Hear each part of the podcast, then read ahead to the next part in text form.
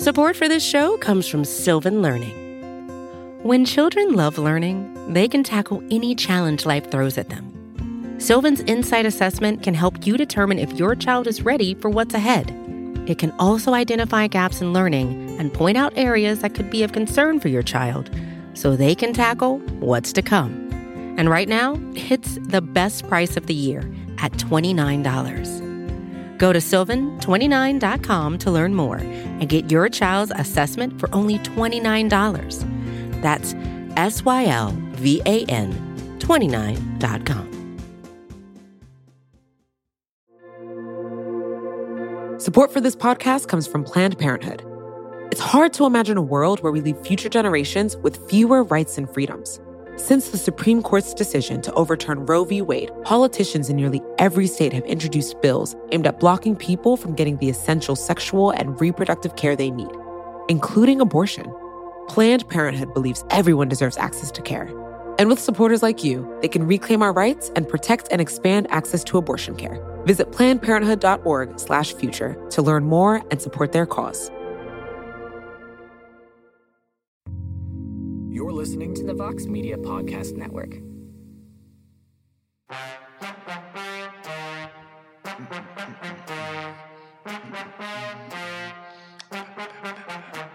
Mixed martial arts. Mixed martial arts. How do we like our martial arts?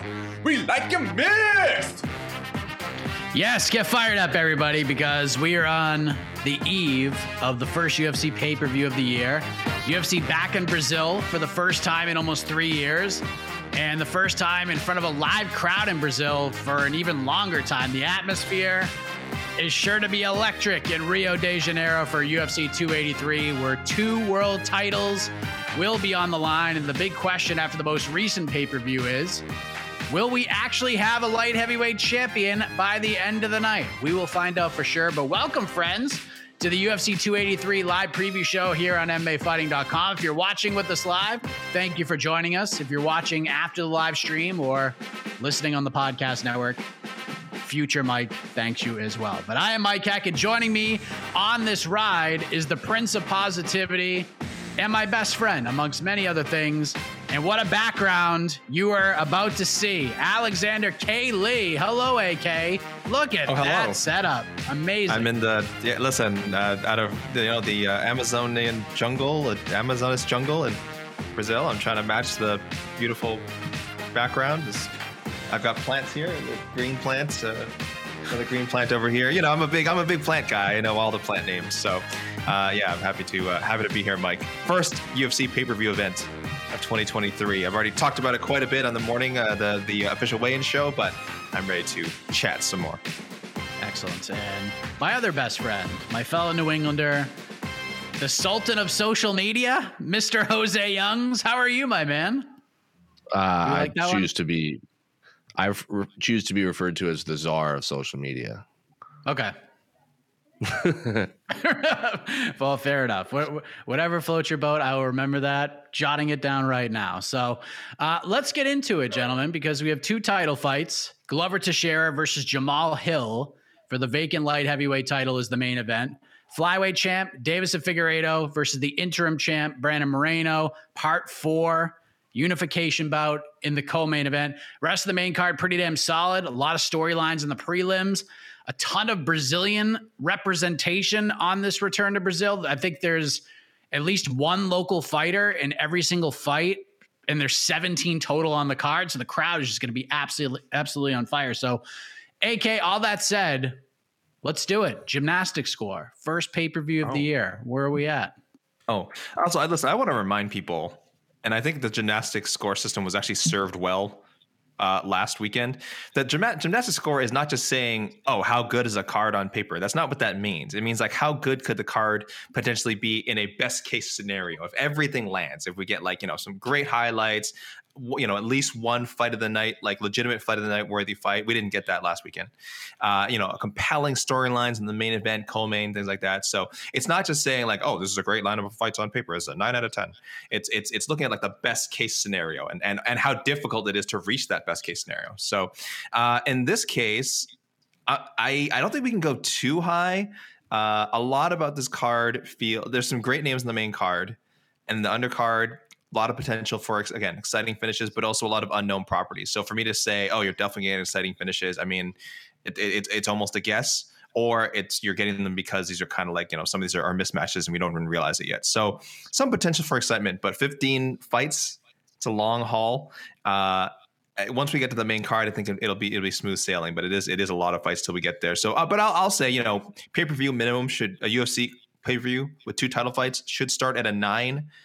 So let's say uh, nine point. Let's say like nine point two, because you could have some really feel good moments here, uh, depending on who wins uh, which fight, especially given that this is the first card in Brazil in, in such a long time.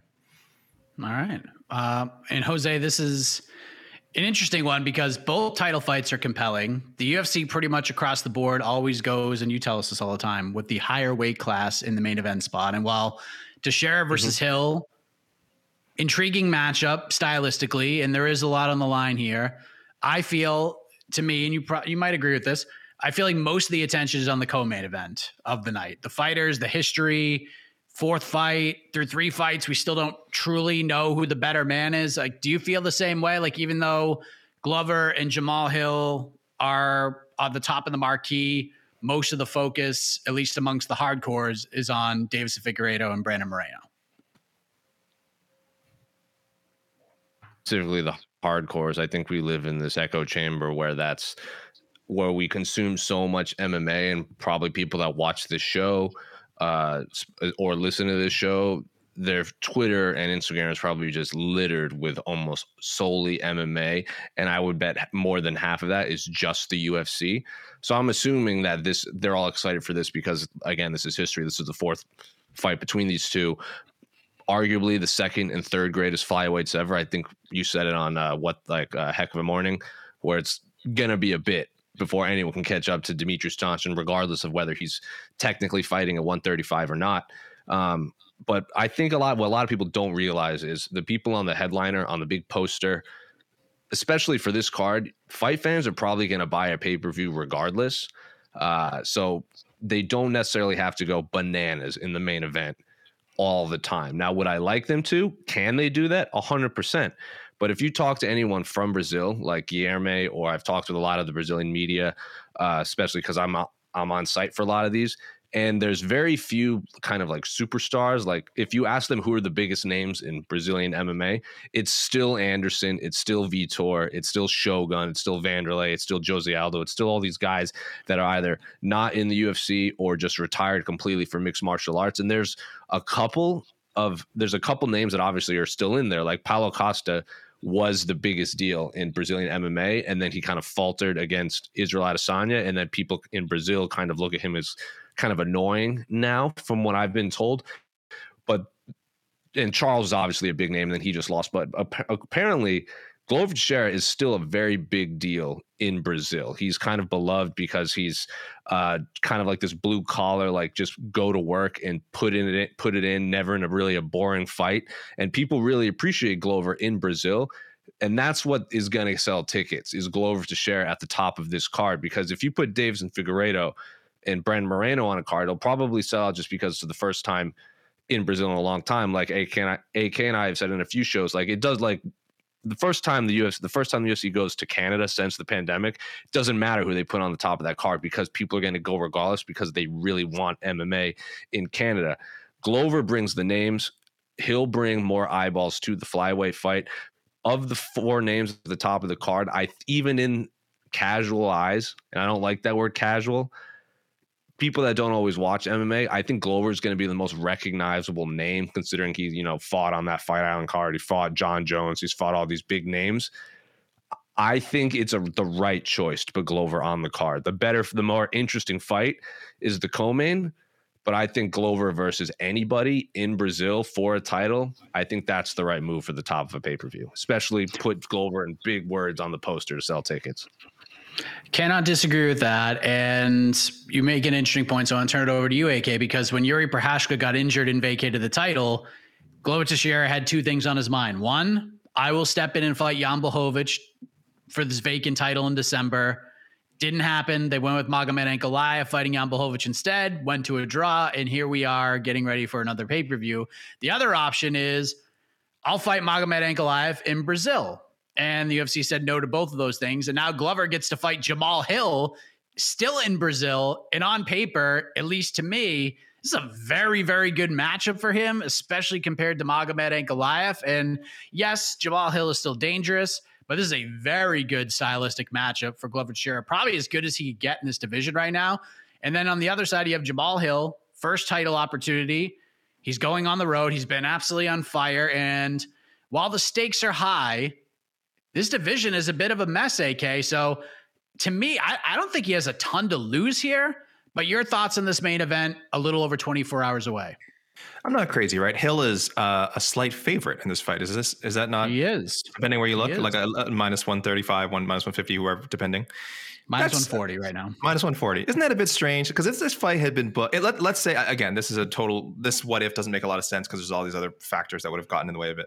If if Glover Teixeira's uh, first title defense for some reason hadn't been Yuri Prochazka and had been Jamahal Hill instead, uh, wouldn't Glover have been like a two to one favorite or something? I don't know. I don't know what's changed. because he's because he's not the champion because we saw him lose to Yuri because he is a little bit older because um, Jamahal has kind of put together you know a, a, decent run. It's it's it's it's almost funny to me. And again, like you said, Mike, I it, no one here.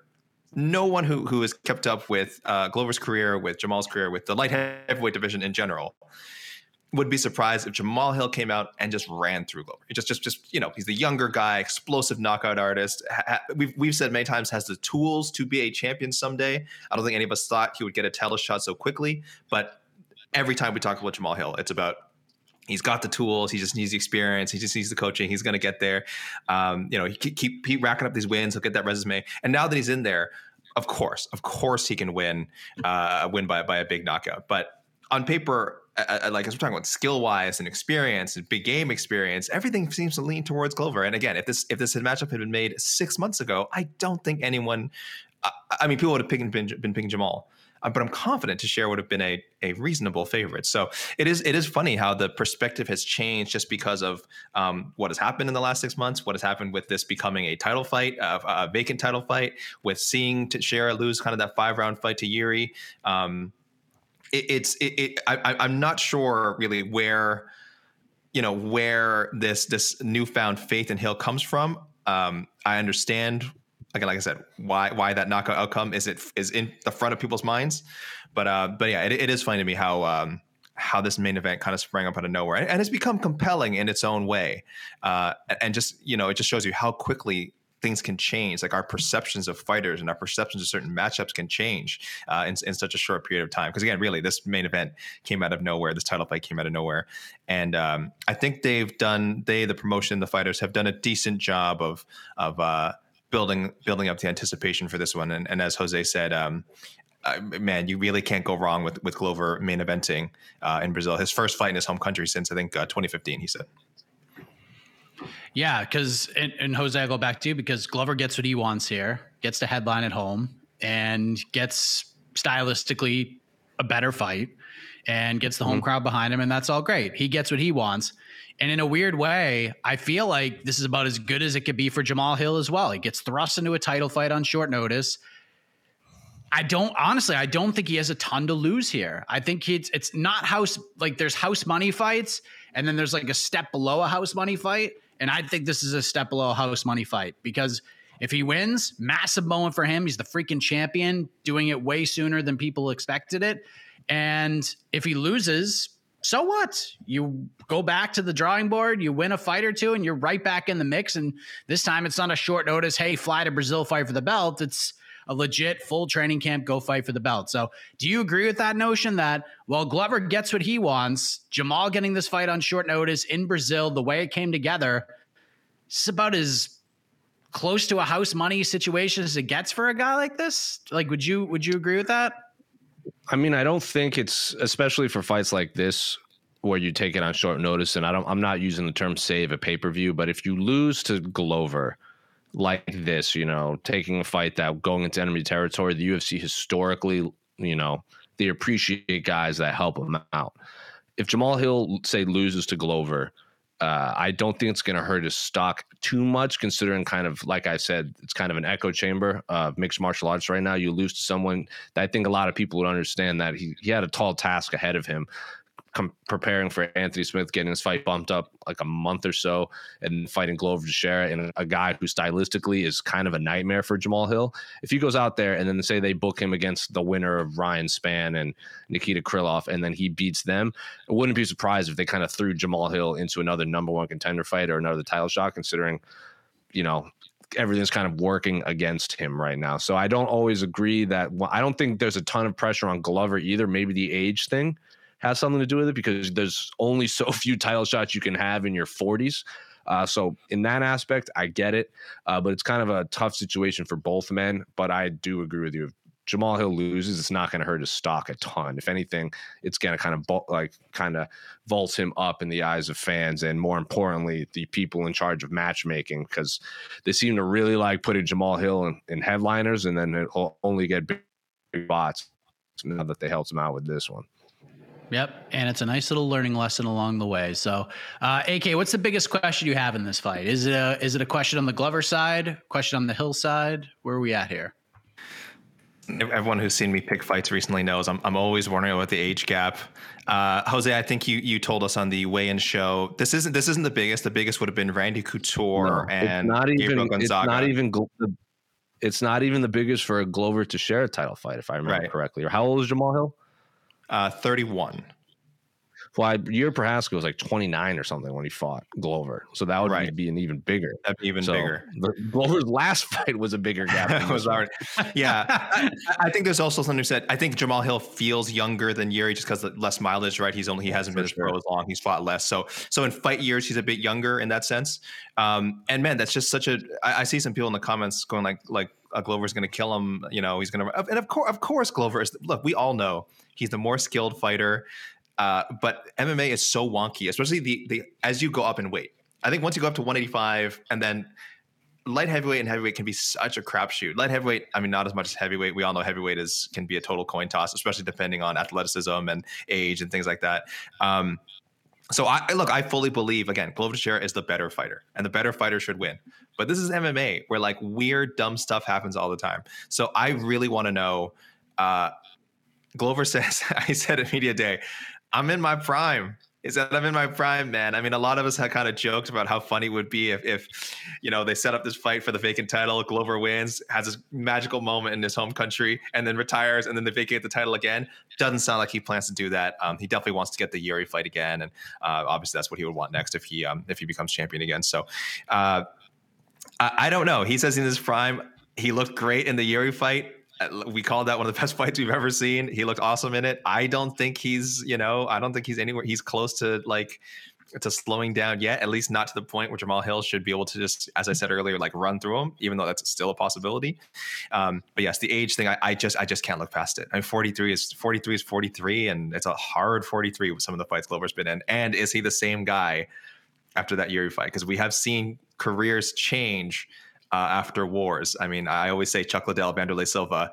Neither man was ever the same after that fight. One of my favorite fights of all time. I think neither. I think it er- erased both men's chins.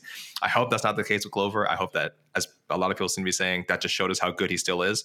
Hope that's the case, but, but a lot of mileage there. And uh, Jamahal Hill, nothing to lose.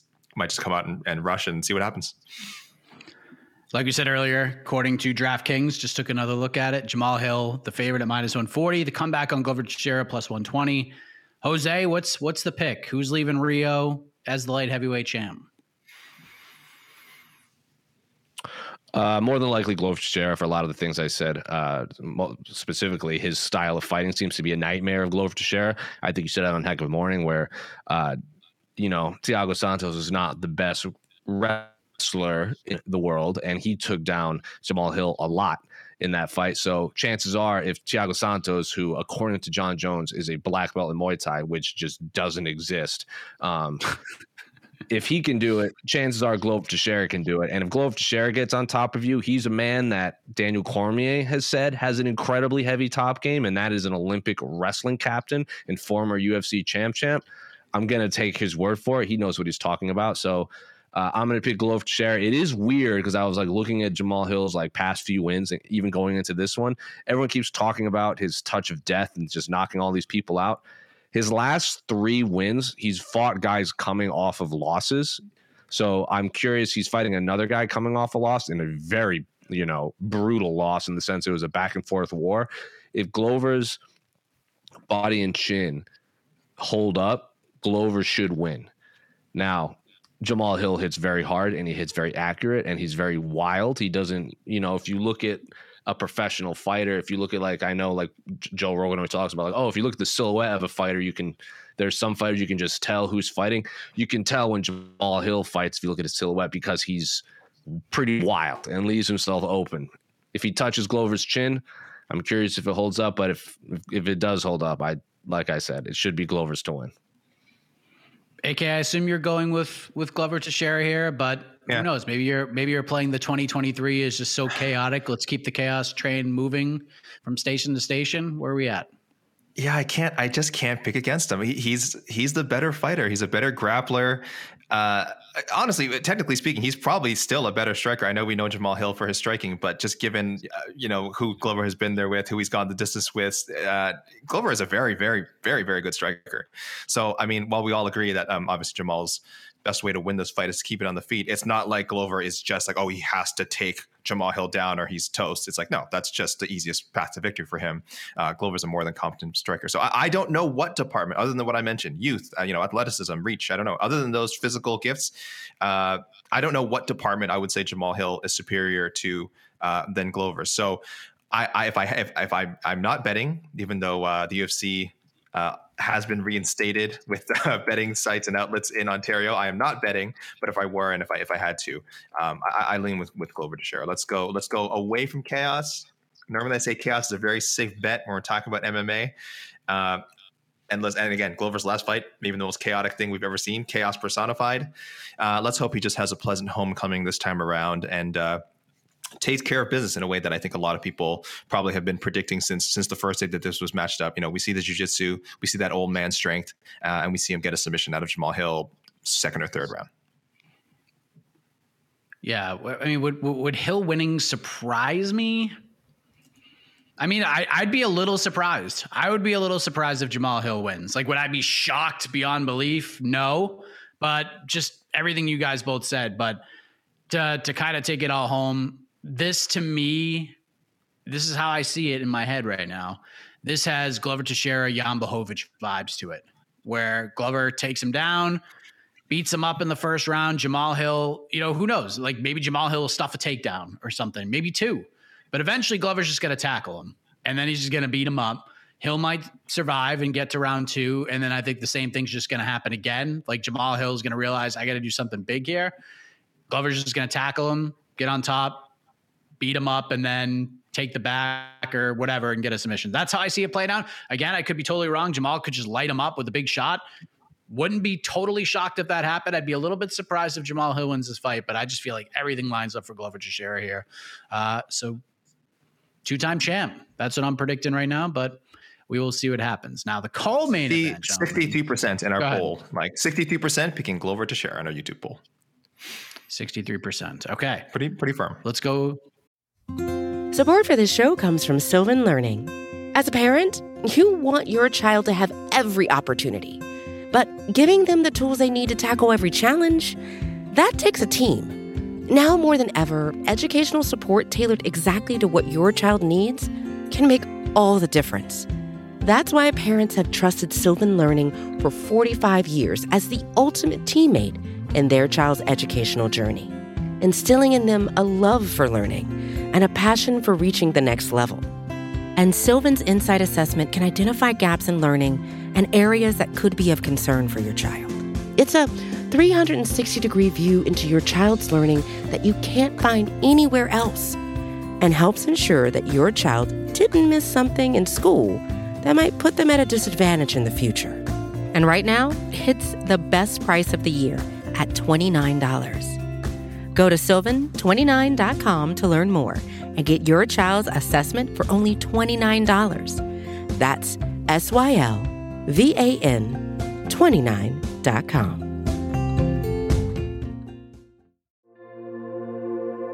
Support for this podcast comes from Planned Parenthood. Your body is your own that's why Planned Parenthood is committed to ensuring that everyone has the information and resources they need to make their own decisions about their bodies, including abortion care. Today, lawmakers who oppose abortion are challenging Planned Parenthood. Affordable, high quality basic health care for more than 2 million people is at stake. Planned Parenthood believes that health care is a basic human right. That's why they fight every day to push for common sense policies that protect our right to control our own bodies. They also work tirelessly to oppose the onslaught of new policies aimed at interfering with personal decisions best left to patients and their doctors. They won't give up and they won't back down. You can join Planned Parenthood in the fight to help make sure that the next generation can decide their own futures. The organization needs your support now more than ever. With supporters like you, they can reclaim our rights and protect and expand access to abortion care. Visit plannedparenthood.org/future to learn more and support their cause. Let's go to the co-main event. We have Deiveson Figueiredo versus Brandon Moreno, the tetralogy, ladies and gentlemen. Part four. What a story it has been. Jose, you have been in the building for all three of the fights that we have seen already. And for those who were newer fans, first fight, both guys jumping in on short notice to save a pay-per-view. They have an all-time classic, and they fight to a draw. And then part two, Brandon Moreno dominates, finishes Deiveson Figueiredo. It's a moment that gives me the most FOMO to this day that I couldn't have been in that arena to see it happen. It was an incredible moment for Brandon Moreno. The crowd went crazy. Unbelievable stuff. Part three, Figgy changes things up. He goes to fight ready with Eddie Cha and Henry Cejudo and company. He gets in unbelievable shape makes a lot of tweaks, and he wins a very, very close decision to win the title back at UFC 270 around a year ago. And 12 months later, we are getting chapter four. So, Jose, we talked a little bit about this on BTL, but again, you were in the building for all three of these first, first fights. When you hear about these two guys, this rivalry, the way the first three fights went, part four being in Brazil, finally in front of Figgy fans, the respect, then it got to heat, and then it got a little cringy, but now it seems to be back to respect, and it's about the glory and the battle ahead. What has this rivalry meant to the promotion, the flyweight division, the sport, and, and to you personally being in the arena for all three of these fights? I mean, it's super unique in the sense that a is for a multitude of reasons. It's the fourth time we've ever had four fights between two guys. Every single fight has had a new wrinkle. Uh, like I know you said I was in the building for all all four, uh, for the first three. Uh, technically, I was not in the building for the first one because that was peak pandemic, so we had to sit out in a tent in the parking lot to watch that. So it just it just adds this thing where all four of these fights have you could basically measure how the pandemic went. The first fight, you know, was in front of nobody. The second fight was one of the, I think, second, maybe third fights, and it was still limited. Masks were still required. The third fight, Southern California, rules are pretty much lifted. And then the fourth one right now in Brazil, uh, going into a whole nother country. It just every single one, which obviously wasn't, we weren't able to do for the longest time. Uh, so every single fight just adds a wrinkle in terms of what is happening to the world, but it's also what is happening to this division. Because, like I said, all three of the first three fights, I know it sort of held the division up, but I think it benefited the division greatly because we got a lot of, we got to see the rest of the division kind of fight each other we had the emergence of new stars. We've had some people rise to the top, some people kind of falter. Uh, but as the division has got exciting, we've seen these new matchups that we want to see. You know, Pantoja Figueiredo two. We want to see Pantoja Moreno two. We want to see Matheus Nicolau versus one of these guys. We got want to see Amir Albazi. We want to see Muhammad Mokaev. We want to see all these guys fight each other. And now we finally get to see them fighting for these titles obviously Henry Cejudo, as he said, saved the flyweight division. But when he left and he handed it off to like, let's figure this next out. A lot of people just thought Joe B would be the guy. You know, he fought Figueiredo. The first one had that weird headbutt. Figueiredo then also missed weight. Joe B and him flew to the first fight island, uh, first group of fight island cards, and then Figueiredo made weight and then beat Joe B. And then it's like, okay, what do we have here now? Uh, do we can we build this superstar? And then Deiveson Figueiredo, you know, beat Alex Perez uh, and then turned right around and made history as the first champ to headline two previews back to back fights Brandon Moreno to a draw and one of the best flyweight fights you'll ever see in front of nobody. This fight, that fight ruled, and it's one of those rare occasions where the rematch is not always gonna live up to the expectations. Like we saw, like I don't think people, a lot of people realize that Stephan Bonner and Forrest Griffin fought twice because the second fight was so unforgettable. Like every every now and then you get you know a Dan Henderson Shogun where the first fight is an all time classic and the second fight, while not an all time classic, was still fantastic because on the other side of the coin you get Jones Gustafsson one, and then you saw what happened in Jones Gustafsson two this fight, every single fight has delivered. It's all been one of the best fights. If you make a list of the top five, top six best flyweight fights, all three of their first fights are in that list. One of them might even be the top. So checks all the boxes, high level martial arts, the two best in their division, probably the second and third greatest of all time in this weight class. It's in a country that is just starving for stars in MMA. I cannot speak more highly of these two gentlemen, and I'm very, very excited. I'll watch these guys fight 10 times. I truly don't care. Obviously, that's not fair to the division, but I'm very excited for this fourth fight. AK, this must mean a little something to you too, because by the time the third fight rolled around, Deiveson Figueiredo's best weapon, AK, is something that you frown upon. He mixed the martial arts more oh. than maybe he ever has in his career and it led to a victory. So we've seen it all here. We've seen like we've seen a brawl an, incredible fight the first time.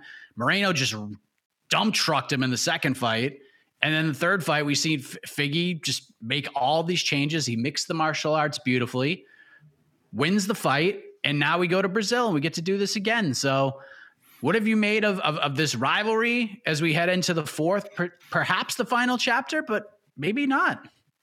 Uh, listen, I'm with I'm with Jose. Let, let me see this five times, six times, seven. I want they have not fought every 12 months.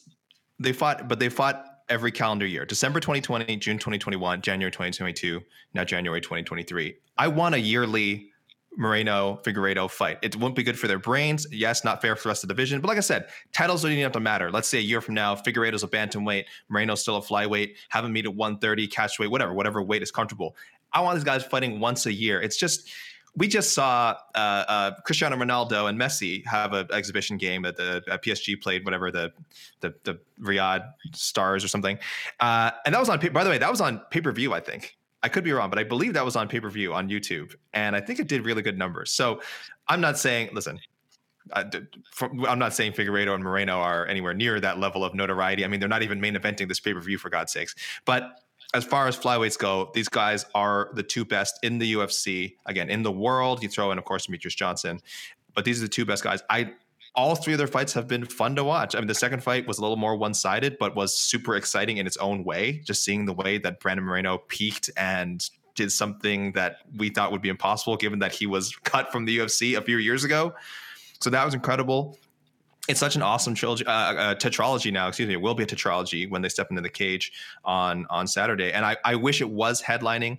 We've said all the good reasons why uh, you know, the, the, light heavyweight fight is in there. They usually go with the heavier fights. Glover Teixeira is just a beloved.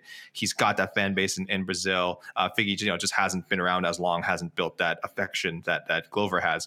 Um, so it makes sense. I, I, I totally understand. Um, and you know, UFC has never pushed the flyweights in that way, saying that they are the main event of main events. It's only like when they've had to put flyweights in the main event that they've done so. But man, it's just there's such a great history here, and and I almost wish the UFC over the past few years, not just ahead of this one fight, had done a better job building up the division, done a better job building this rivalry. Because we'll, we'll, I don't think we'll ever see this again. I think we'll, I don't think we'll ever see four fights, uh, four championship fights in a row. Well, four, same opponent for Figgy.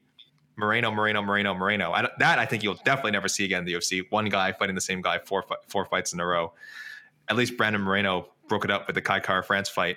Um, and you'll never see, I don't know if you'll ever see such a quality trilogy where all three fights are compelling. The first and third are were just fantastic back and forth battles. And we could get that again on Saturday. So I love this feud so much. I don't want it to end. Mike, I don't want it to end.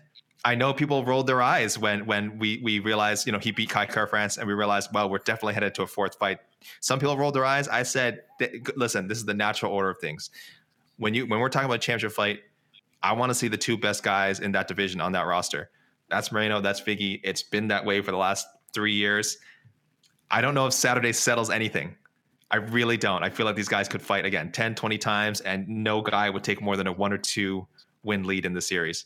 So if this is the end, you know, it's a, it's for me, it's a, it's a bittersweet goodbye because I, I am not ready to say goodbye to the the Figgy Moreno rivalry, but I understand both men have many many compelling fights ahead of them. That is true. So Jose, I'm going to ask you a similar question that I asked to AK when it comes to the main event because there's a lot more to unpack with this one because Figgy hasn't fought since UFC 270. We ran down the history. Moreno goes on to knock out Kai Kara-France to win the interim title with, by the way, James Krause in his corner as his new head coach. And that is obviously no longer the case for Brandon Moreno due to the allegations and the investigations against Krause, the alleged gambling issue they have going on at the UFC that is just seems to be getting worse by the day. But a lot of changes, not a ton of time to make them once the edict came down that you can't train at Glory MMA if you want to fight for the UFC. So, are the big questions for you, Jose, about this fight on the Moreno side or the Figueiredo side? Because he did make weight, he seemed in good spirits, looked good. But how many more of these can he do? You know, like where are the biggest questions coming from? Which side of the table?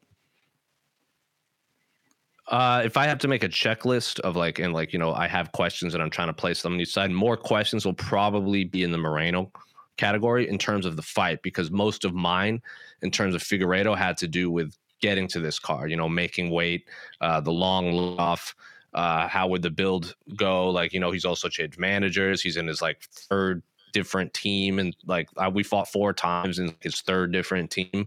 So most of my questions will be actually be on the Moreno side. James Krause thing, uh, training with Sayif Saud, going to Brazil enemy territory because the first one was in Arizona and the the second one was in Arizona and the third one was in Southern California. And there are a lot of brown people that go. Um, and I know a lot of people are going to assume I'm going to pick Brand Moreno. That's not the case. I'm actually going to pick Deiveson Figueiredo. I picked Brand Moreno the second time. I picked Brandon Moreno the third time.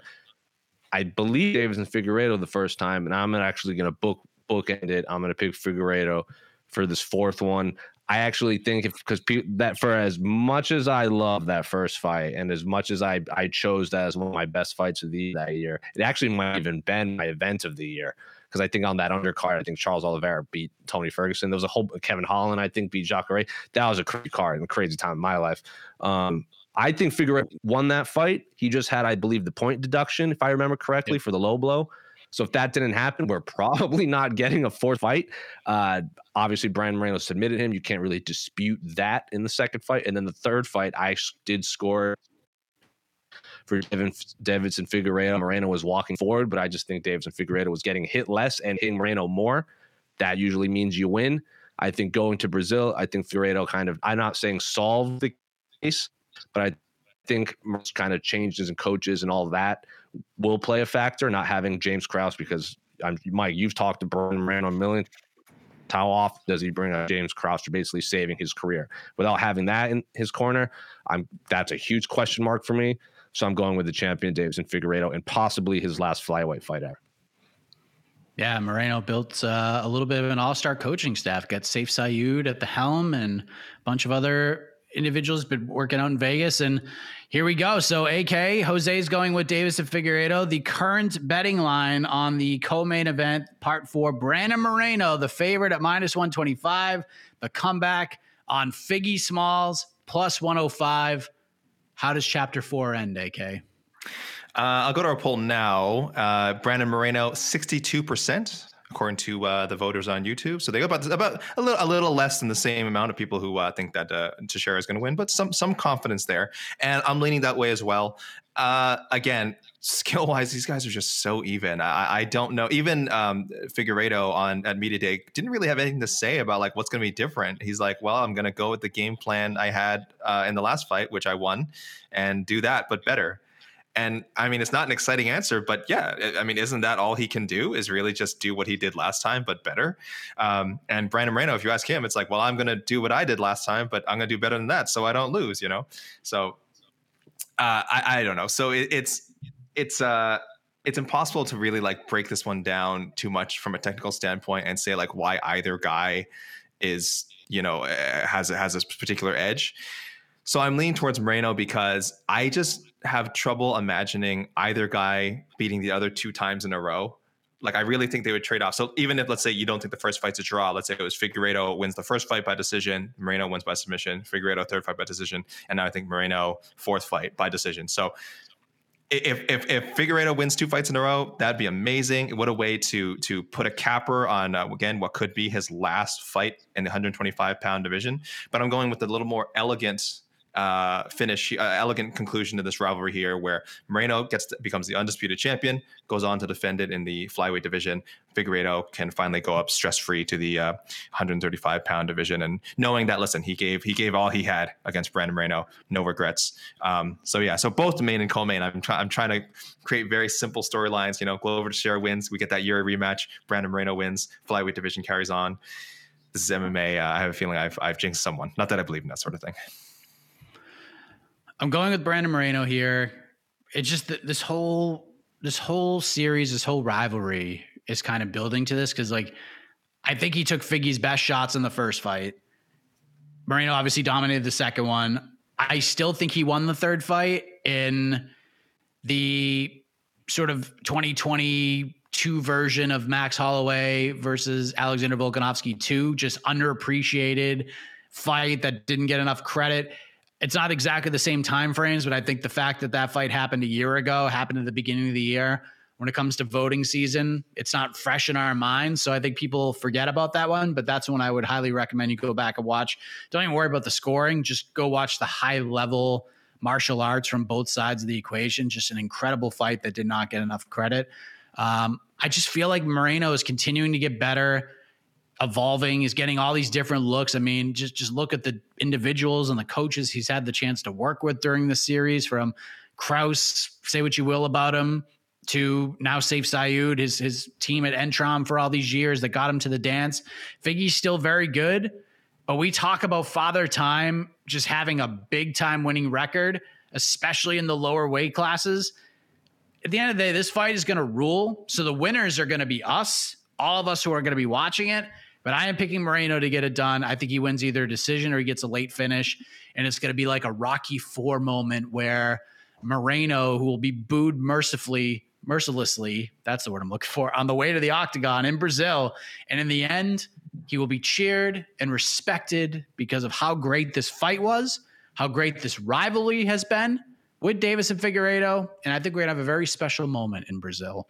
Um, it just will be unfortunate for the Brazilian fans that Figueiredo will not be the champion, but I think we will uh, we will have a nice moment with Moreno celebrating, Figgy giving him a shine, and then Figgy moving up to 135 to just have a bunch of absolute bangers. So we'll see what happens. Just an absolute fantastic fight. Uh, Gilbert Burns, Neil Magny is the featured bout. Good fight. Jessica Andrade, Lauren Murphy, sneaky good fight in my opinion, and then just the best 2023 kind of main card opener for the first pay per view of the year. Paul Craig versus Johnny Walker. That has like 2023 written all over it. Where day to day, we don't know what's going to happen in this sport. And if we look at one fight in this car where I'm just like, I have no idea what's going to happen. This could be the greatest fight ever. This could be the most electric fight ever, or it could just be awful. That's kind of what Paul Craig, Johnny Walker is going to be. So I'm I'm fascinated in just a very strange way about that fight. Uh, if you watched BTL yesterday, Jose laid it out beautifully.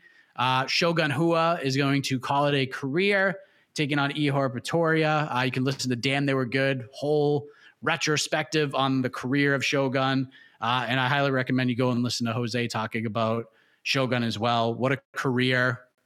I mean, just go back and watch his pride stuff. Unbelievable. Lots of interesting stuff on the prelims as well. But AK, I want to turn it over to you real quick. What's the low key storyline, the low key banger? What are we looking at here before we go to the peeps? I mean, you just mentioned Shogun, and I, don't want to say it's low key because I think we've we've talked about it quite a bit and written about it quite a bit. Uh, and I think it's even. I think I'm even okay now. You know, I came to terms with it not being on the main card. I still think it might have made more sense than Paul. Like I would have flipped it with Paul Craig, Johnny Walker, because hey, that would have been a great uh, fight to end the um, you know the the free portion of the card. But at the same time, you look at it as this uh, the four fight, the second set of prelims are on ABC on ESPN. Uh, it'll be what at seven thirty when the when the uh, the Shogun fight comes around. So he is retiring, you know, in prime time U.S. national television that's a pretty big deal. That that is kind of cool. That is kind of cool for you know if there's some by people who who might not who might you know love the UFC might not and might remember the Pride days might not want to be shell out you know for for pay per views these days might be saving up for UFC 285 something like that. They still get to see Shogun fight. So it, it, it's it's certainly not a low key story, but it just it can't be talked about enough. I mean, there was a time when him retiring, you know, could have been closer to being on top, and maybe there would have been more fanfare. Um, as it is, again, it is almost secondary to we are going to have a light heavyweight champion, uh, hopefully uh, after Saturday. We have a tetralogy, the first ever tetralogy. Again, one of the following one of the greatest three fight series we've seen.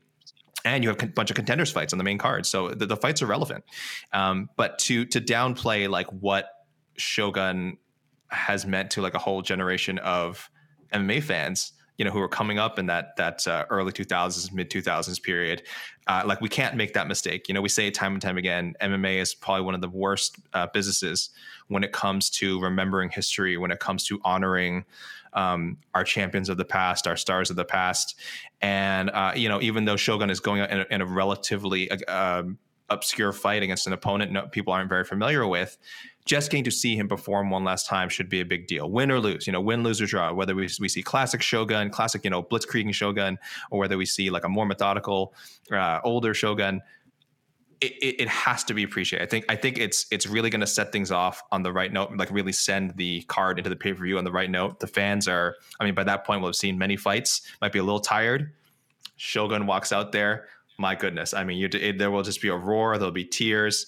Um, I'm really excited to see the reaction, the live reaction. I think I think it'll be felt at home too. So at least at the very least, regardless of opponent, glad that his retirement got to happen in Brazil because I think if it had happened uh, anywhere else, except maybe Japan, uh, it would have been it, w- it would have been a little bit disappointing. So uh, really excited for that that moment. I think Shogun fits into this category perfectly because when his career comes to a close on Saturday and we look back two, three years down the road, he's going to be as low key as it gets. People are just, he just, he's just never going to get the flowers that he probably deserves. But those who know, know, if that makes sense. But I mean, just an incredible career. I've said this a million times. Jose said it a million times. Other people have as well. Just go back and watch his 2005. Just go back and watch those fights, watch those performances, how vicious he was, how violent he was, and just how, and it just came out of nowhere. Like it literally just came out of nowhere. And he just bulldozed everybody that he fought. Look at the names, look at the finishes, just incredible stuff. Uh, what a career this guy had. Came into the UFC at 25, which is still such a mind boggling number because I thought for sure he was like 31 or 32 when he got into the UFC. So being in at 25, could not believe it. And I just don't want him to be remembered just for his UFC career, where he came in, lays the egg against Forrest Griffin, lays an even bigger egg against Mark Coleman. Then things start to come together. He wins the belt after the kind of I would probably call the first Shogun Machida fight a robbery, but then he came back and just melts Machida in the rematch. It 100% and, was. Yeah. And then four months later, he's got to deal with just the absolute terror that was the come up of Jon Jones. And it's just such an incredible run and an incredible career of ups and downs. But pride never die. That's the, that was the best of Shogun when he could stomp and throw soccer kicks that's where Shogun was at his best, and he's one of the most unbeatable guys. If he could throw soccer kicks and stomps in the UFC at 25 up, who knows how long he would have been the champion? He was just so creative with that stuff. So, yeah, what a legend. We'll see him one last time. And Jose, I gotta, I gotta give the UFC matchmaker some credit here because, you know, we saw Frankie Edgar, Chris Gutierrez in the books. We had kind of bad juju about that fight when some some of these other retirement fight hap- fights happen. We see him on paper. We see the poster. Like, ugh, got a kind of bad feeling about this one. And I think there was like maybe a couple seconds where he had a bad feeling about this one. But if you really break this one down, this is a winnable fight for Shogun. He could win this fight. This is we could have a happy ending here. I think they did a nice job here. Yeah, this has all the makings of like when Shogun fought like Tyson Pedro or Gian Villante or James Te Huna, where you have these young light heavyweights trying to make a name off of Shogun. And I know he beat Corey Anderson, but that was a weird split decision that a lot of yeah. people forget. Uh, but like you have these young up and coming light heavyweights that you know want to make a name off of Shogun, like Anthony Smith did, or I'm not calling Anthony Smith a young up and coming light heavyweight, but at the time, his win over Shogun was really the one that pushed him into that upper echelon of the light heavyweight division after making the jump up to middleweight. So you have guys like, you know, Gustafsson and Anthony Smith and Jon Jones. At the time when, you know, Lyoto Machida beat him in the UFC for uh, when he defended him, you have these young guys that beat the name like Shogun, and you saw what happened to their careers. But then on the other side of the coin, you get the even I'll even throw Paul Craig into that name when when he beat him and Ovince St. Preux beat him twice.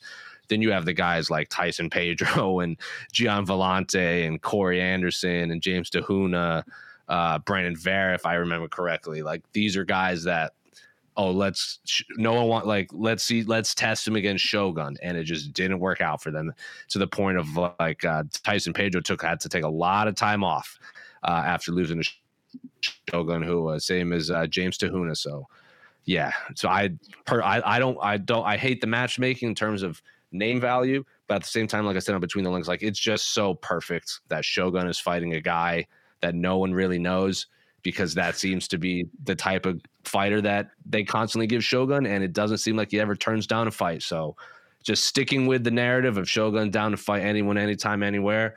I'm just happy it's in Brazil. Japan would have been the only other uh, option, like AK said, and it's crazy to think about. Like I looked it up because like I, I'd always heard like oh he was like 20 something when he joined the UFC. He joined the UFC in uh, 2007, and he had only been fighting professionally for five years. when he so joined crazy. the UFC. And he had 18 fights in five years, several of which were two in one day. And like he was a dude, he was a monster. He still is a monster. Like Father Time caught up to that guy the same way Rory MacDonald and Jordan Mein.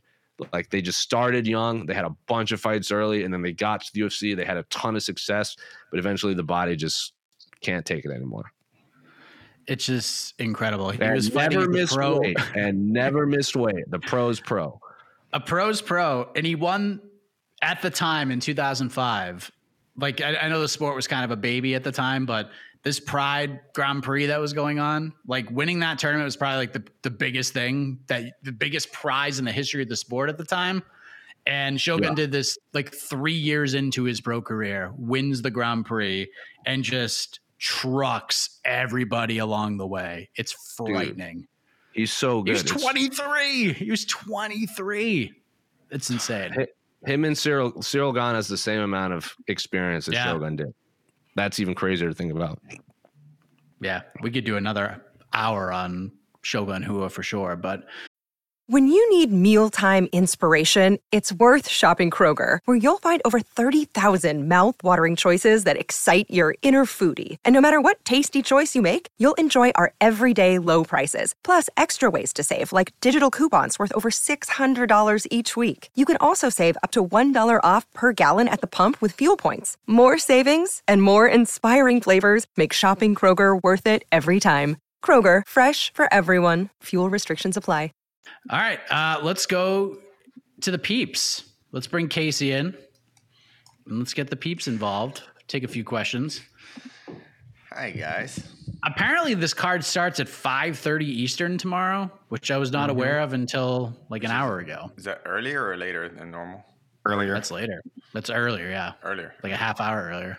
Yeah, there's there's six billion fights on it. I wonder. You don't think they're just? Uh, they better not do like a five thirty broadcast start, and they're like, "All right, your first fight coming up in twenty five minutes." I was like, "Ah." But you know what? The only reason I'll, I'll allow this is I'm assuming they're gonna roll out like a thirty minute montage of Shogun violence sure. before. You know what? I bet I heard. So that's, I, my, that's my.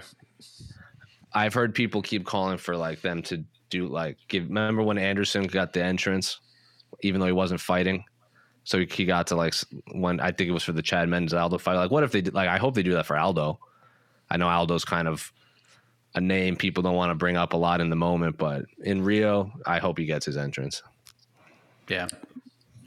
Oh, I mean, yeah, Shogun better get like a championship entrance for his last fight. I hope uh, he, they better freaking show it in America. oh, oh yeah. Hundred percent. Now, now, I'm getting upset just the thought that they could make. I mean, it's on ABC, so you never know. All right, all right, all right. Oh yeah, all right. Okay. Uh, we didn't talk about this gentleman on the whole show. Oops. Uh, how does the Jailton Almeida fight go down? I mean, I mean, AK, I'll start with you. We'll go down the line because I'm sure we can have a lot of fun with this one. How does the Jailton Almeida Shamil Abdurakhimov fight go down tomorrow? Listen, obviously, I want to say Jailton just runs through him, wins by submission. But Casey and I were kind of talking about this earlier. And uh, if you look at the odds here, Almeida by decision plus 900. So again, don't don't bet on don't bet on MMA, as I would always tell people. But I mean, Abdurakhimov, yeah, he's susceptible to being finished, but he's also far and away the toughest opponent that uh, Almeida has fought in the UFC yet. So, you know, there's some there's something to be said about experience. Now, again, I don't bet if I'm just picking and ignoring odds, of course I'm going Almeida by I'm going to say ground and pound TKO. Just t- just takes him down, just shows off like why we have been saying he could be a champion at 205 or at heavyweight, uh, and just dominates a, a veteran in, in Abdurakhimov, who you know again a little a little past his prime. He's got some mileage on him, a little past his prime, uh, dipped into his 40s now. So uh, I, I am thinking a TKO finish for Almeida round one or round two. But uh, if you're uh, feeling a little spicy and you think Abdurakhimov has a chance of hanging in there, DraftKings plus 900 Almeida by a decision. Do it. Yeah. Uh, I don't the encourage actual it. I don't odds is encourage it. Almeida, Almeida minus 975. The comeback on Abdurakhimov is plus 675. That's So a lot of money coming insane. out of If you if you look at Shamil's, you know, physical size and his last three opponents compared to Jailton Almeida. 31 that's pound insane. difference. 31 That pound 31 pound on the scales- on the His, who were his last three losses? Sergey Pavlovich, Daukaus, and Curtis Blaydes. Like, come on. All those guys are massive heavyweights. And then he's got to fight Jailton Almeida. Like physically massive is what I'm saying. And like like in terms of Sergey Pavlovich, Curtis Blaydes are very close to a title shot. How's it go down, Jose? I mean, I'll be weird and I'll pick Shamil. I don't really have any horse, horse love in the race. I mean, if he, I Jailton, um, eh, looking at those odds just kind of boggle my mind. So, F it. I'll go Shamil. I've been saying Jailton should go back. You know what? I am going to pick Shamil because I want Jailton man to go back to light heavyweight and make that division fun. So that's my pick. Casey? Almeida by very heavyweighty, heavyweighty decision. Wow. Could be. Just- I'm, I'm, I'm just saying. I think we're Yeah, I gonna, mean, it we're gonna get a bit of a reality check. Almeida, I think, is uh, obviously a very good fighter, very good prospect. Is he a prospect? How old is he?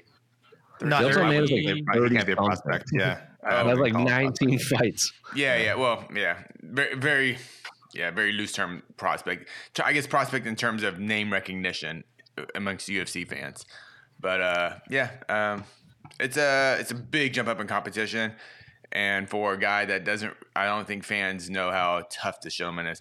But if Almeida just steamrolls them, I might jump on the the, the Almeida train. 'Cause I'm not there Uh, yet. yeah, agreed. I agree. I'm with Casey. If if if Jailton smokes him, I'm fully on board the train. Right now, I'm trying to decide if I need the red line or the green line, and I'll go I'll hop on the red line. Jailton Almeida wins. Also, many heavyweights have fought Derrick Lewis past the third round in the UFC? Off, the I was head. there. I was at uh, that. Mike, you were at one of them. Shamil and who else? Volkov? Mark Hunt. No five Yep. rounds. Five, yeah. Five rounds. He fought. He oh. got. He fought him to the fourth round. All the like Derrick Lewis has fought to three rounds. So rarefied air, Shamil. Fourth round, Derrick Lewis. And Derrick Lewis was losing every single round in that fight. He lost all three. One hundred percent. Was it? I don't, I Oh, don't, I yeah. don't remember. Oh, I yeah. remember- Right in the. This was in the heyday of Derrick Lewis uh, has a bad back and is one punch away from being paralyzed. Era. I just remember that fight as being just one of the weirdest. This is a main event. Like I didn't even know who Derrick Yeah. Lewis was fighting. I was like, I recognize that name. It was just, it was in In- New York. It was New York, right? That was In in, Albany, Albany. New York. Albany, That was the- beautiful So not really New York. Yeah, That was the well, first New York State. UFC event. That was the first UFC event I ever covered. Was that card, Mm, and it great. was uh, Welcome to the UFC. Picked a Yeah. legendary one.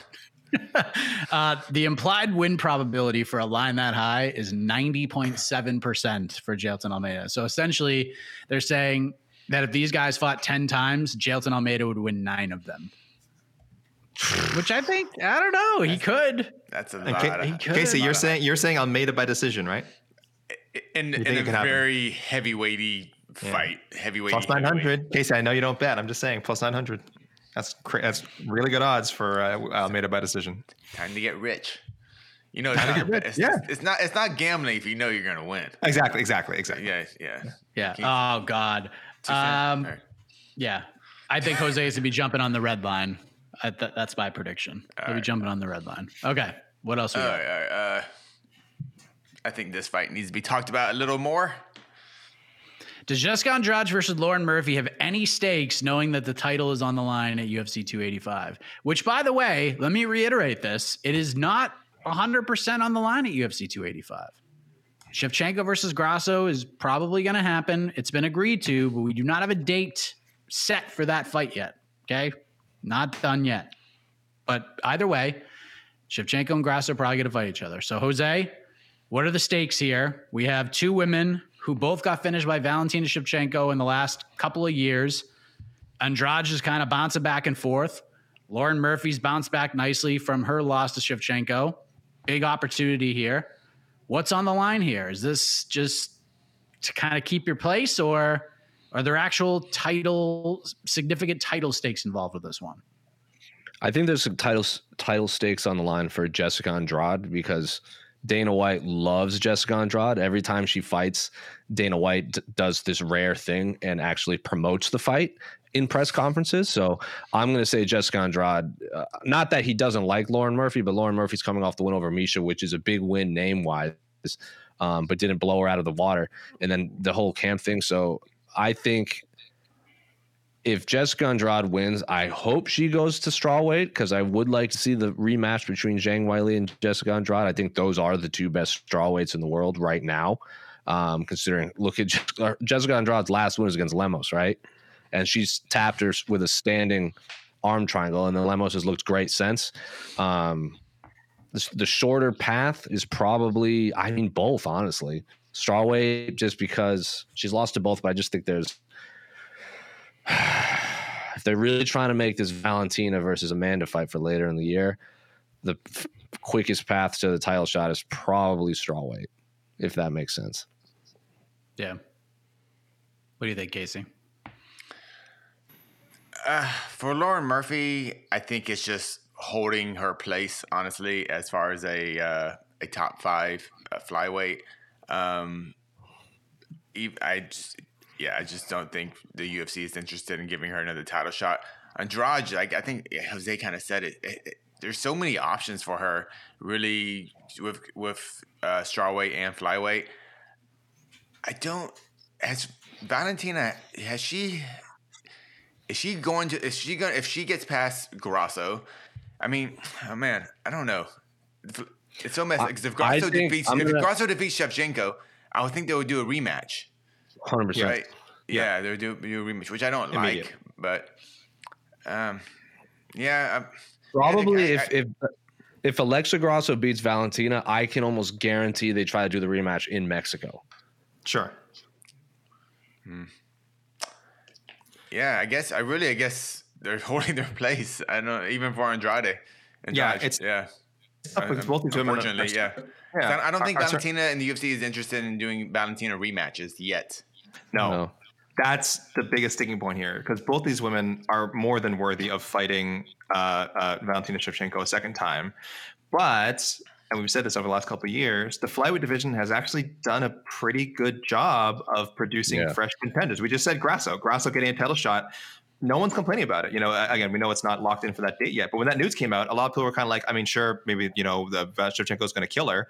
But if you ask, I think most fans, has Grasso done enough to earn a title shot? I'm like, yeah, yeah, she's popular. She's winning fights. She's looked great since moving up to 125. There you go. And then you have Erin Blanchfield fighting Taila Santos coming up. That's the key.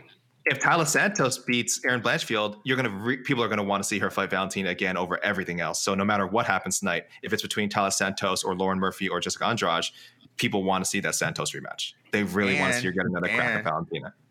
The, the biggest wild card in the group, Suarez.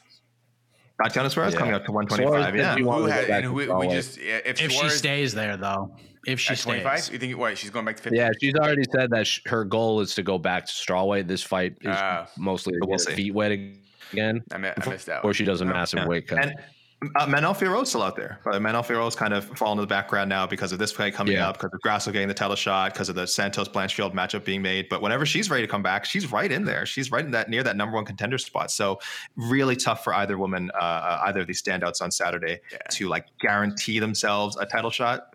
It just it's just not going to happen. Yeah, yeah. I'm, I think it's just yeah, unless weird injuries happen, it's just late notice type stuff. But otherwise, yeah, Great fight, great fight. Great fight. but I yeah. think this, I think this fight could steal the show. Honestly, I, I think it could steal I the like show. that idea. Jessica I like Andrade, Lauren Murphy. It's, it's very possible. Like I, I'm looking at the betting lines. Like if I'm betting on this fight, you have to bet on Lauren Murphy. You just have to. Plus 380. She's a dog. She's so durable. Very hard to finish. Uh, she's gonna be bigger. She's the the strength. I think it's gonna be pretty even. Maybe you can even make a case a slight edge to Lauren Murphy because I mean she's been bulking up. She looks, I mean, she looks tremendous right now, and she's just she's just dog tough, man. Like, Andr- could Andrade go out there and truck her in the first round? Sure, anything's possible. But if she can't, if this fight gets extended, I think I think it's going to be a war. Like, I really do think it's going to be a war. So, uh, sneaky good fight, sneaky good fight, in my opinion. All right. Do, do, do. Uh, no, no, no. Uh, I'm trying to get away from these if questions. Oh, um, if Figure versus Moreno, the best fight series in UFC history in terms of fight quality. Is it better than? I mean, look, I, I know McGregor and Diaz fought twice, but I mean, those were compelling ass fights, both of them. Like even the first one, Conor having that big, that great first round, Nate coming back the way he did, like very compelling fight. And then the second fight was just insanity, back and forth, crazy war. It seemed like we were going to get the first fight all over again, but Conor was able to hang on. Like, I don't know. Like, is this Jose? You've been to a million fights. Is this the best fight series in hmm. UFC history? If it's not, where do you rank it? in terms of fight quality, not ticket sales, just actual Yeah. punching. yeah, yeah, I know. Yeah, yeah, yeah. Yeah. Hmm. I'll go ahead and say I'll go ahead and say Hmm. yes. Hmm. That is a good question. My gut says yes.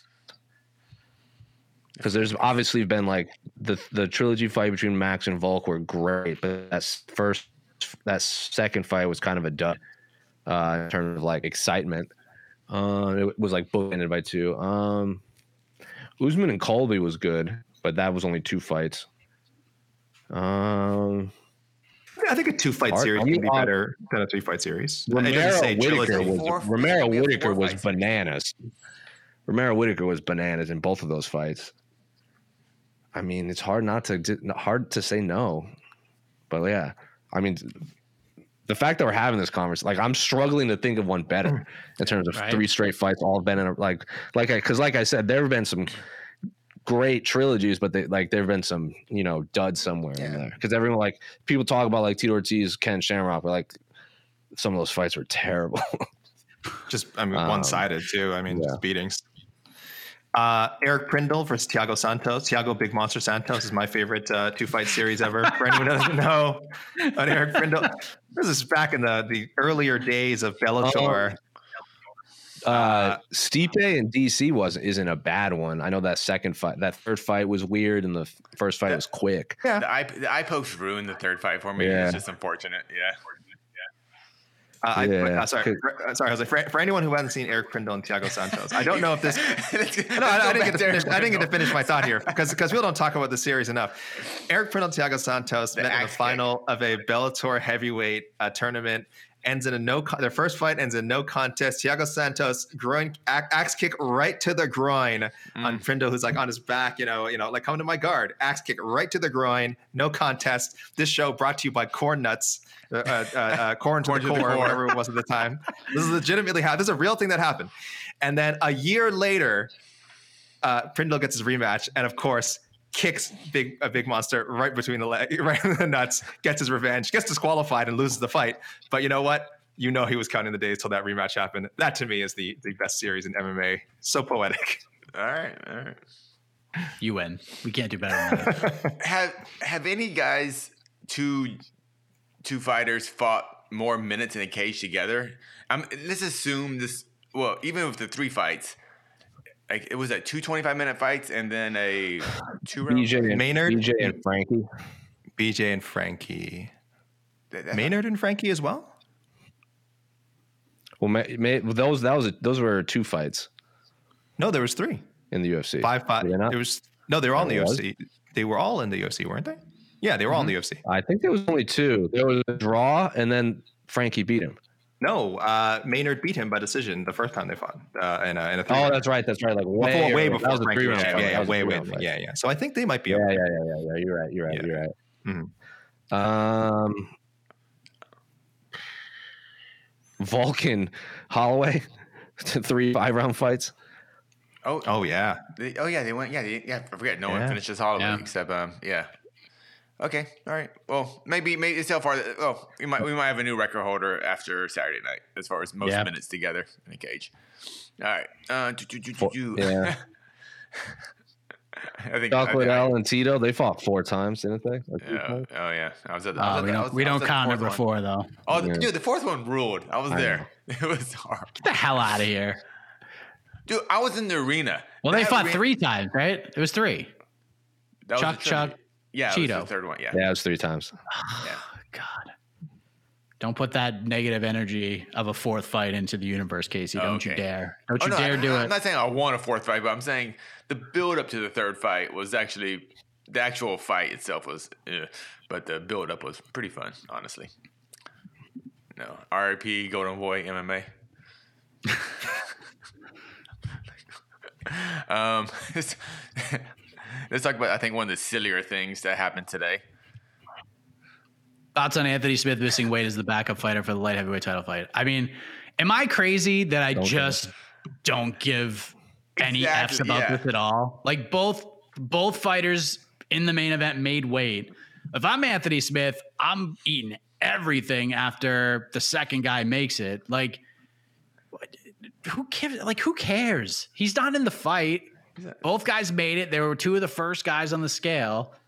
And then Anthony wanted to, you know, maybe crush a couple donuts or something, and then had to just step on the scale. And he was probably like, "Damn it, I don't even want to step on the scale." Yeah, we've seen Anthony Smith weigh in a million times. He did not look like he was in any sort of, you know, fight shape. Yeah, who cares? I I forgot that he was the. I remembered Pantoja was the backup Same. for the flyweight fight. I totally forgot Anthony Smith was weighing in. His, it was talked about during media. It was talked about during this week too, and I completely forgot about it because he's training with Jamahal Hill, and people were kind of like, "Oh, that's funny. He's training with Jamahal Hill, but might have to fight Jamahal Hill if something like weird happens." Completely left my mind when we were doing the show this morning, and when I saw him step up, uh, Casey, you and I thought it was uh, it was uh, uh, a, Zer- a Zarah Fairn. We, we were we were Yeah, waiting for yeah. Zara Fairn, the last one so to weigh long. in. Maybe that was Zara yeah, we haven't I seen her in two years. Like she looks good. She looks, she looks really good. Uh, it was Anthony Smith, and I wonder if he like if he like the rest of us may have just forgotten that he was supposed to weigh in because that was way over. Uh, most importantly, though, uh, Axel Adams, who asked this question, this opens the door. Now that there is no official backup for the main event, God forbid something happens to Glover Teixeira or Jamahal Hill. But what if they need one of the other? Yes, one of the other Oh, men God. all the other light heavyweights also weighed in 205 on the dot. They're all eligible. And the first name I'm picking from that crop is Shogun Rua. So I'm just saying, Jose always Wow. says, listen, nothing is official until two men step into the cage. So hey, great. Glover made the weight. Jamahal Hill made the weight. We are we are booked. That fight is coming. Did he weigh it's two hundred five hasn't or less? yet. Yep. Yep. All the all the other light heavyweights weigh 205. Oh, Pot- Pot- okay. Potieria, Pa- uh, Paul Craig, Johnny Walker, they're all 205. They're all eligible, I think. I, Oh, I don't know how these things work, but Shogun by a weight-wise, they're all billion. Eligible. Yeah, Shogun by please. a billion. We're not picking anybody please. else. It's No way. Shogun. Put Shogun. We are we are this close to Shogun possibly winning the UFC light heavyweight title in his last fight. For the, for, I'm just saying. I'm just saying. And, and, and let, let- let's keep it on Shogun here. Let's keep it on Shogun here. Favorite Shogun Rua memory? Casey, I'll start with you. Ah. honestly, my favorite memory of him is just him in the as a general memory. Him when he when before the fighter uniforms kicked in. I just loved him wearing those little tidy whitey uh, bad boy uh, Vale Tudo shorts. They just because because Shogun is essentially a chubby middleweight. He was that's why he ne- we talked about he never missed weight because he, he was a chubby middleweight, and the fact that we saw this just ruthless, violent, just head stomping machine, and he had low love handles. I just thought it was so cute. So um, that's my Shogun, who uh, my favorite Shogun, who, who memory. The fact that he honestly he didn't look the part. I, I think that's what kind of. I mean, he acted the part. I mean, he. I mean, we fought. But if you just saw him walking around, like he doesn't look like this monster guy, like say like Jon Jones or you know Jota Almeida. Yeah, he doesn't. He doesn't look good coming off the bus. He just looks like kind of a in shape, you know, guy. But yeah, I just love it. And also, and obviously, um, my favorite, my, as far as favorite memories was um, just him doing crazy soccer kicks and pride, just finishing fights like that. Just him, him seeing him, just seeing him in a ring. Uh, maybe this was it the second Little Nog fight or the third? Uh, they fought three times, right? Him and Little Nog. Mhm. Yeah. One of them, yeah, First, yeah. Um, I, I, I and now these I, these are before my time as far as being MMA fan, but going back and watching uh, the Shogun, the, his big walkouts and everything, and Pride, and yeah, just just the Pride era Shogun. That was that was all that all, everything from that era. The first little nog fight is Is that the first one? ridiculous. Yeah, the- the- I can't I can't remember if it was the first or second one, but yeah. It's The first so one, well, ridiculous. the second one was UFC 190. That Oh, was oh, sorry. Yeah. Yeah, okay. First one is just absolutely insane. ridiculous. uh, and that's the fight after the Rampage win where he just, I mean, I, there have been few times where I'm just like, I'm watching fights and I'm just like, I understand what these people are doing. Like they know the risks. But there's only like a couple times where I'm just like, oh man, I really feel bad for the guy that is taking the beating right now.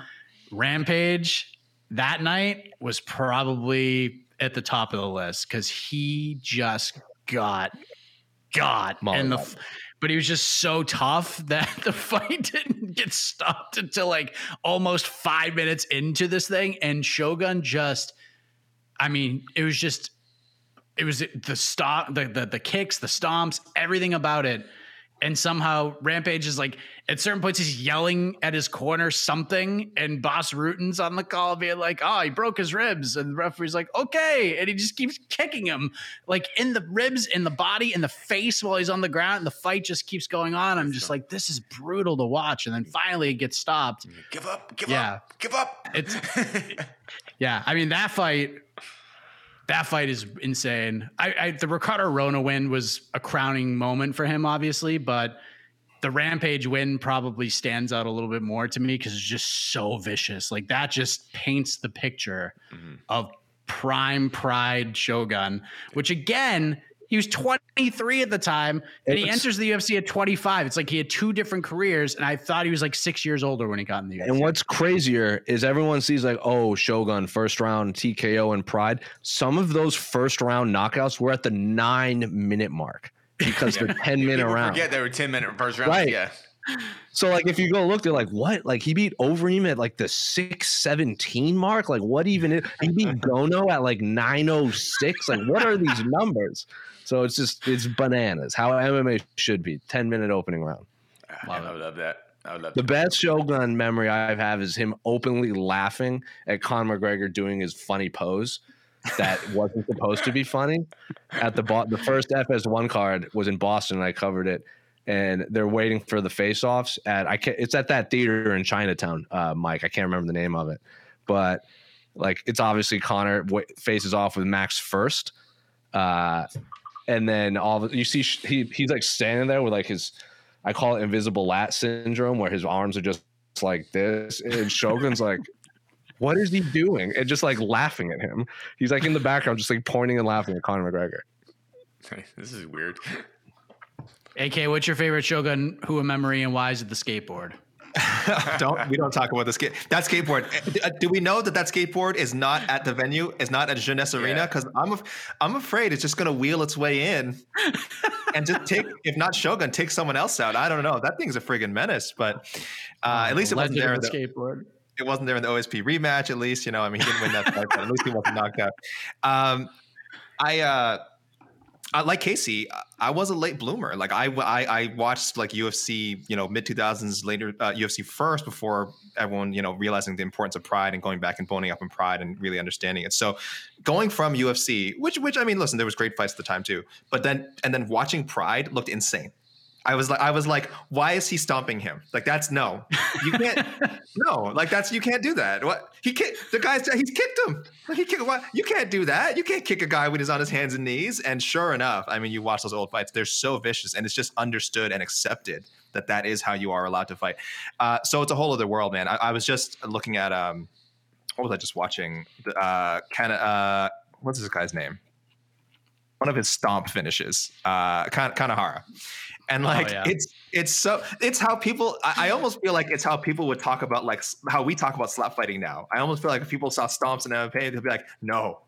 No how can you allow how can you allow that? You can't defend against that. I mean it's a it's a different thing but going from the ufc that i was just learning about like as i was getting into it and then suddenly throwing myself into pride was so bizarre and so insane. And, and shogun highlights obviously are a massive part of that. Like you just cannot think when you say the word when you say pride fighting championships him, Wanderlei, Fedor, guys like that immediately jump into your mind. Those highlights are so the, the Fedor suplex, just so many things. And uh, but Shogun almost first and foremost, I think, in, in, a lot of people's minds.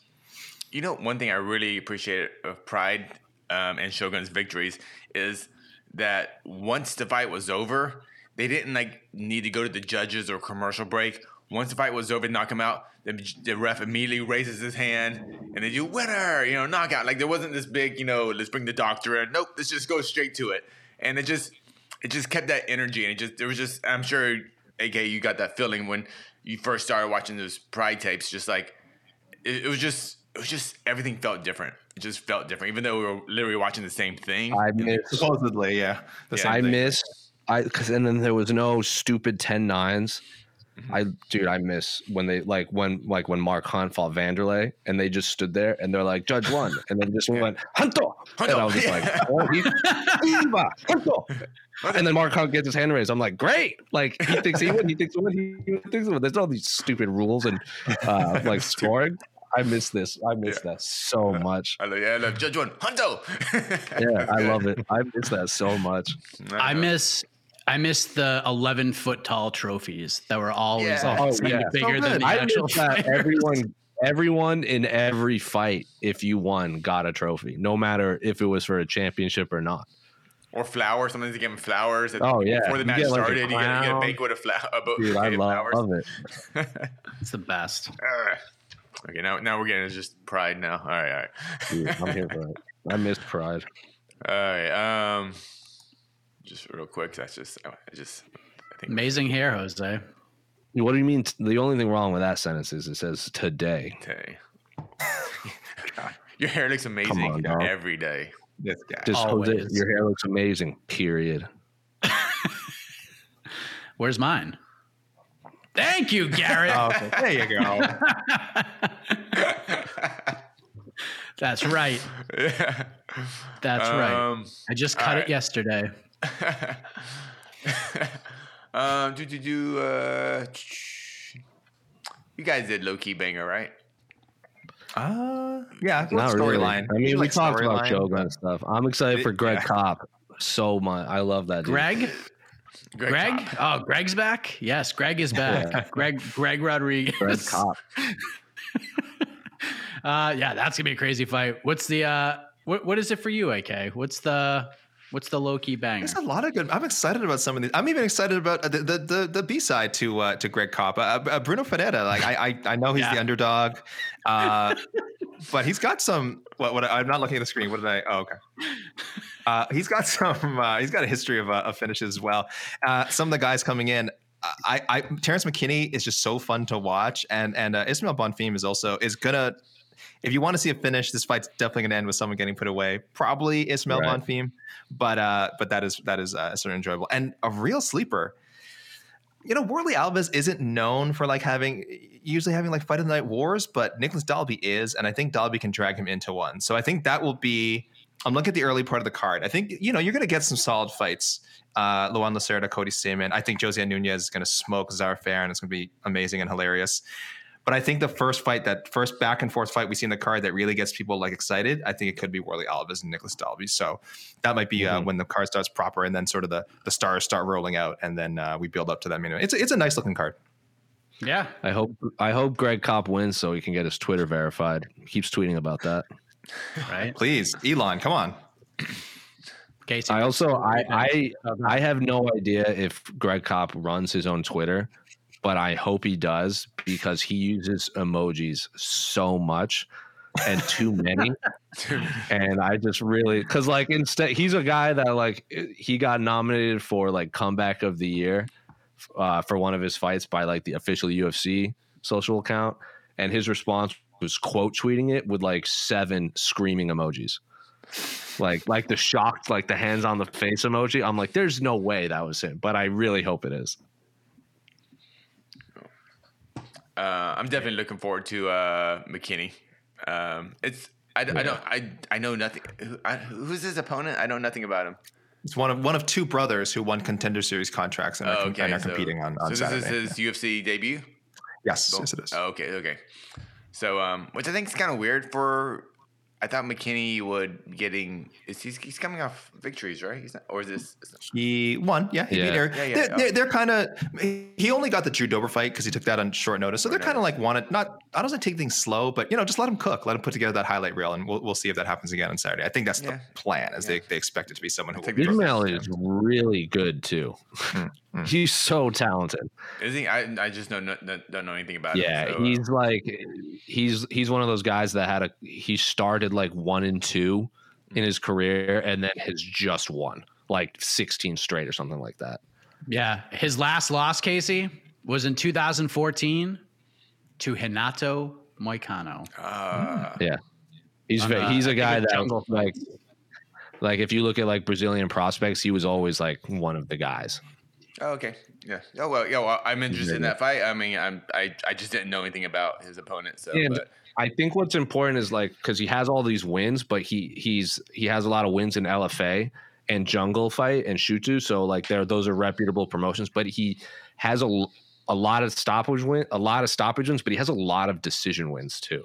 So he's not a prospect like that we're like, oh, how's his gas tank? Like his last three, four fights have all been like pretty good decision wins. So I think he's a pretty complete fighter.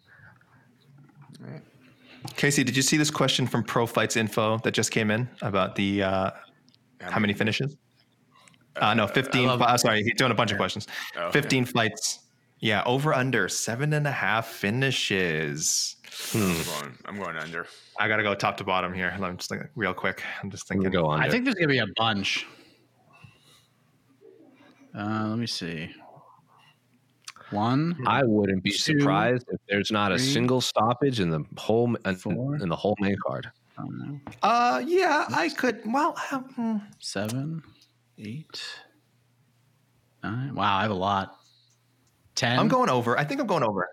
I'm going over. I have 11 finishes. 11. Mike, you're comf- you're comfortably over. you're com- I have I'm going like 11 nine. and four four out of the five main card fights I have finishes. Wow. Yeah, yeah, because I'm it going. been I a think, very it has been a very good stretch of UFC pay per view main cards lately. Going Mhm. back to I want to say September, maybe August, if you want to include that one. So we're due. So we're due for a bad card. All right. oh, yeah, because I think at main card. I There think, I you think, go. I think Glover. I think Gilbert. I think Jessica Andrade. I'm picking all those. It's is this the first UFC card where they jacked up the price too? Oh. Yes. All right. It's yeah. Yay. Enjoy it, fans. Yeah, I'm, go- I'm going over. I think I think the line might not be in the right place. I don't know. I'm going over. Real quick, because we got zero question. I didn't see one question on it. And I, I don't even know if we even talked about it. But Gilbert Burns, Neil Magny. Did we even? Did you guys even No. say the names? We skimmed over Nope. it because we were talking about the Isn't main that card. isn't that kind of cr- crazy? I don't mean. I don't know. It's just no storyline. Like what? What? There's nothing. Nothing to talk about. I don't know. It's a great matchup. Uh, Yeah. Gilbert Burns is, you know, not far away from getting another title shot, especially if Leon beats uh, if Leon beats Usman in the rematch. I think Burns, if he beats Magny, pretty clear choice. I mean, again, Masvidal's out there, uh, Colby Covington's out there, but I mean, Burns would have just by having fought more recently than both those guys. I think would I would like to think would move to the front of the line. Magny. already owns the record for the most UFC wins by a welterweight. He'd extend that record, so that's kind of fun. Though, though when he broke the record, it wasn't like that many people kind of cared about. It. I think because he got there so gradually, you know, it wasn't like he and won, like, most decision wins, regardless of weight class. Mm-hmm. Very, you know, and Someone, something. someone has to have that record. Yeah. Hey, it's not a bad Yeah. record if you can grind out Future wins. I UFC mean, Hall of Famer. Well, He let's should be. talk about that. No Mag, you really think Neil Magny is a future UFC Hall of Famer? I do. yeah, it's it's the You Dana White Hall of Fame. anything. Yeah. Yeah, Well- does Dana White like does Dana White like you? Yeah, so there you go. Uh, and and, and Magny, I mean, deserves it. He has the accomplishments, but also Dana White likes him. I think so. Don't think That a- that would be a weird one. I mean, We're gonna get there. Like you remember how, how many how many years have they done the Hall of Fame now? Uh, not that many. Com- yeah, ten compared to like your you know the, the, the like your your mainstream national sports Hall of Fames like baseball, basketball. You know the major one. Ten is nothing. Ten is ten is where you're still like you're still like oh I'm picking like only the cre- well I shouldn't say the cream of the crop. There's some names in there who a lot of people would be like, oh, that person, you know, so and so's a Hall of Famer. Plus, they have the fights wing, which makes you a Hall of Famer. I, I'm, I'm talking just the individual itself, not for a fight, individual. yeah. He'll get in there eventually, I think, but the, the bar will have to be a bit lower. But he's not going to retire for another like ten years anyway. So, What is Neil Magny's best performance? Lombard? Yeah, that's like the big one, I think. I think so. Right? Lombard Love beat fight. the soul out of him in the first round. See, mm-hmm. I, And then I wouldn't. I, I would say that that's his most memorable performance, but I don't think that's actually his best performance. That's what I I honestly think his best performance Oh, was, his, was his think his last fight against D-Rod. That was great. I think his I think his the Leech fight was really good because he came off from that two year layoff and just like lead had Yeah, that's a great one. Like Neil mm, That's a Magny, great one. Neil Magny threw a perfect game against Li Jingliang. He Yeah. that's where the one where Lee literally turned around to like get away, and Neil Magny just like his with his long arms just like looped a hook and punched Lee in the front of the face from behind him. It was a great it was a great moment. Yeah, Look at, these, look at these wins. I, I still But- go. D, I still go D-Rod because that he was, he was the first person to ever finish D-Rod. sure. Um, Yeah. I was picking D-Rod actually pretty confidently to beat Magny, so I was like, "Whoa, I'm dumb." So uh, I, Right. I- in a weird way, like uh, it'll be it'll be very. There's too many ifs, but like if Magny, if somehow Magny is doing this kind of almost Glover Teixeira esque, like late career prime. I want to say I don't want to say resurgence, but a, a prime is is he just might be those one of those weird guys that post 35 years old at welterweight. Maybe he's entering his prime. I don't believe it, but if he somehow dominates Gilbert Burns, who the freak knows? But um, I, I, I like it's gonna, it's gonna because if you look at Neil Magny's like all of his big losses are to incredibly high level black belts. Like Maia, RDA, Michael Chiesa, guys that don't let him do what Neil, Neil Magny does. Obviously, he got stopped by Santiago and Shavkat. Shavkat, Shavkat him and, and Lorenz Larkin. He lost to Lorenz, but Neil Magny has admitted that he kind of definitely looked past Lorenz Larkin. And that's like Lorenz Larkin's best performance in the Yeah. UFC. And- and- and he said the same Um, thing about Shavkat too. I kind of, I Yeah. just had too many things going on in my life to really concentrate on the fight, and that Yeah. was a mistake. Maybe Right. that's maybe he's just making excuses. Maybe that is true, but um, it is an interesting fight, and I, I, I just felt like it, the fight needed a little bit more love from us. Mm-hmm. he uh look at his wins on it. Robbie Lawler, Carlos Condit, Johny Hendricks, Lombard, Gastelum. He's got some. He's he's a Hall of Famer. That's a Hall of Fame resume. He has got, and he came from the Ultimate Fighter. I, I totally forgot about that. One of the worst seasons. Because the worst season, without question, the Terrible. worst season. Terrible, terrible. T- talent wise and enter- and entertainment wise, and the coaches horrible, just horrible. Who won that year? Was that Colton Smith? He he. Oh, uh, Colton Smith. Was it only was it only a one division? I think it Oh. was. Yeah. Oh, that's bad. And real uh, who did he beat? Mike Ricci? Is that? Mike am I Ricci, remembering who, this? Who, He who was like knocked out dream. Magny? Mike Ricci KO'd Ah. Magny. What a world! He was a he was another World great Canadian Canadian hope for us. And it's, and and one thing too, really interesting. I know Magny, he he could have easily been released after his two fight losing streak to Moraes and Seth Baczynski, uh, way back in 2013. Two like two decisive losses, especially the Moraes loss. I was at that fight. I remember we were actually uh, who was I with? Um, Tom Kong Watson, and we ran into Magny on the beach the next day, and he just got destroyed by Sergio Moraes. And he basically thought he was done in the UFC. He thought like that was he just he was like he was just like just super bummed and we were. Just, I was just kind of there, like, hey man, you know, they, they were like, these things happen, you know, and um, and then he lost his next fight. I can't believe he's still around and this high level in a, in a, in the UFC at welterweight division. It's it's it's actually quite just the resilience that he had to to even be here still is pretty incredible. Yeah, rattled off uh, seven straight after the Baczynski loss. How about that? He can he can easily been dropped, that? easily been released, you know. But wow. All right. Well, I think we've uh, I think we've done it. I think we have done it here. Um, we'll have more to talk about. That's for sure. Tomorrow, 4:45 p.m. Eastern time, People's Pre-Fight Show. Join us. Your questions the entire time till the first fight starts. Uh, then we're gonna have the watch party, ladies and gentlemen. Watch party, 9:45 p.m. Eastern. Jose is gonna join the fun uh, to give his Moreno Figgy insights. Uh, New York Rick will join us. Drake Riggs will join us. So it should be a lot of fun. Myself and GC in the MAR studio, post fight coverage, all the fun stuff. And then AK and I are back live Sunday morning for another edition of On to the Next One, some matchmaking. It's going to be a, a very busy weekend and it's going to be a very busy year here in the sport of mixed martial arts. You can hit the music. We are done. And we appreciate y'all watching. We appreciate you listening. This has been a lot of fun get some sleep, one more rest, and then it's UFC 283 fight day. So for AK, for Casey, for Jose, I am Mike Heck. Thank you for watching, and we'll see you tomorrow, everybody.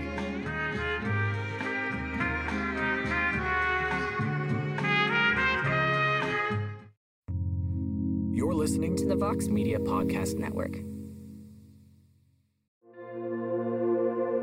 Support for this podcast comes from Planned Parenthood. It's hard to imagine a world where we leave future generations with fewer rights and freedoms. Since the Supreme Court's decision to overturn Roe v. Wade, politicians in nearly every state have introduced bills aimed at blocking people from getting the essential sexual and reproductive care they need, including abortion. Planned Parenthood believes everyone deserves access to care. And with supporters like you, they can reclaim our rights and protect and expand access to abortion care. Visit plannedparenthood.org/future to learn more and support their cause.